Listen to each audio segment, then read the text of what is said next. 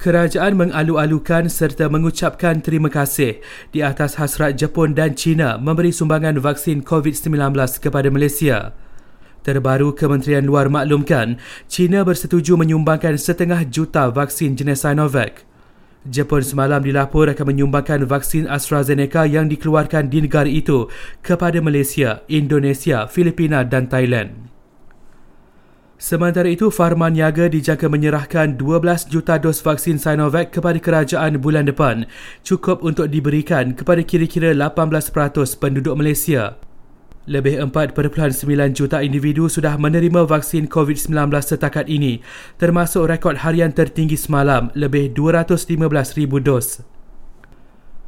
Menurut MITI, kira-kira 2.25 juta pekerja dalam sektor pembuatan disasarkan menerima vaksin COVID-19 menerusi program imunisasi industri COVID-19 kerjasama awam swasta atau PIKAS.